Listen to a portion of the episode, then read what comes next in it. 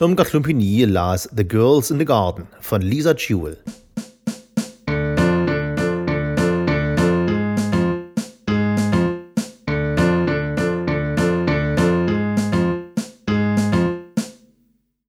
The Girls in the Garden, Lisa Jewell.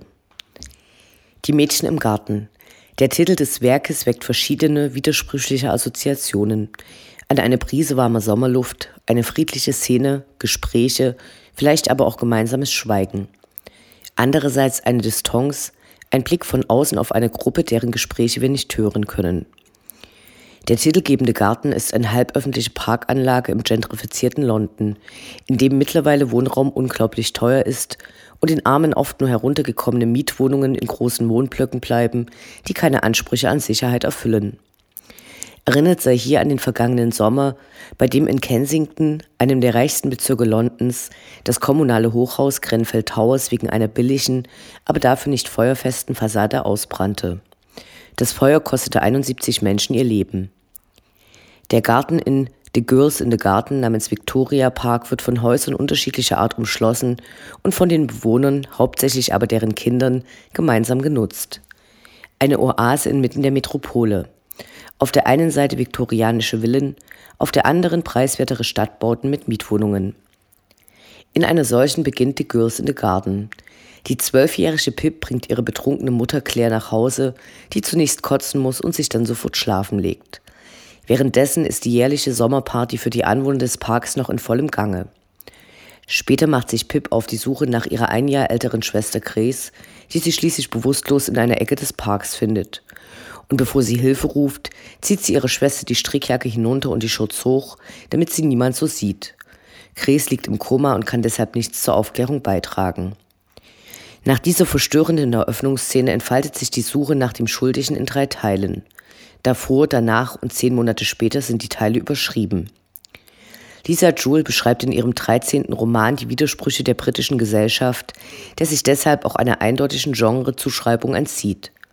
Während das Hauptmotiv des Whodunit die Geschichte vorantreibt, werden in den einzelnen Teilen kaleidoskopgleich und nicht linear immer neue und falsche Finden ausgelegt, aber auch die Gemeinschaft der Parkanwohner beleuchtet, die teils aus Familien besteht, die bereits seit mehreren Generationen dort ansässig sind, aber über die kommunalen Mietwohnungen auch Neuankömmlinge wie Claire mit ihren Töchtern Pip und Grace integriert. Claire war gezwungen, sich eine Wohnung zu suchen, nachdem ihr Mann und Vater ihrer Töchter in einem psychotischen Zustand ihr Haus abbrannte.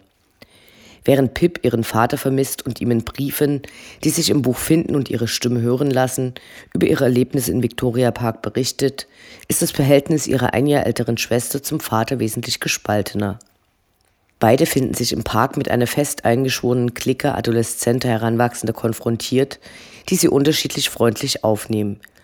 Zur wichtigsten Bezugsfamilie werden die Haus, die in einer der stattlichen Villen wohnen.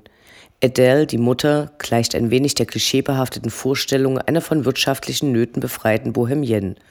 Die Töchter Catkin, Fern und Willow, allesamt nach Pflanzen benannt, werden von ihr zu Hause unterrichtet, der Zugang zu modernen Mädchen ist ihnen nicht gestattet.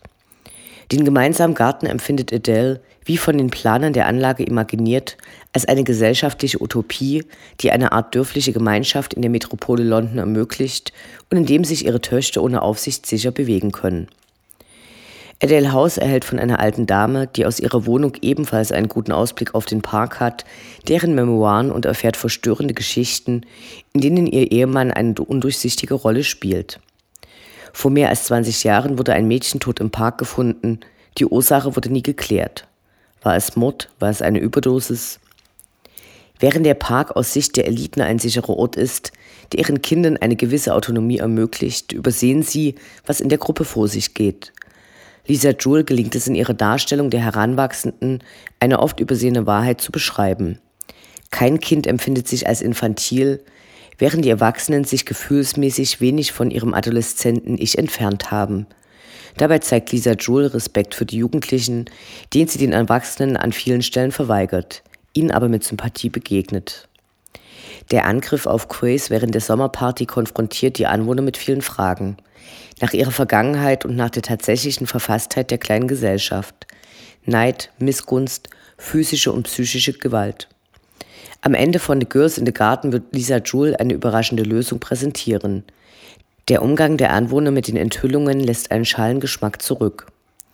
Die Autorin Lisa Jewell schrieb Ende der 1990er Jahre ein überraschend erfolgreiches Debüt, welches oft in eine Reihe mit Nick Hornbys High Fidelity gestellt wurde. In der Folgezeit wurden ihre in regelmäßigen Abständen erfolgten Neuveröffentlichungen abwertend als Chick Literature eingestuft, ein Begriff, gegen den sie sich wiederholt ausgesprochen hat. Dem deutschen Buchmarkt war das Schnurz egal.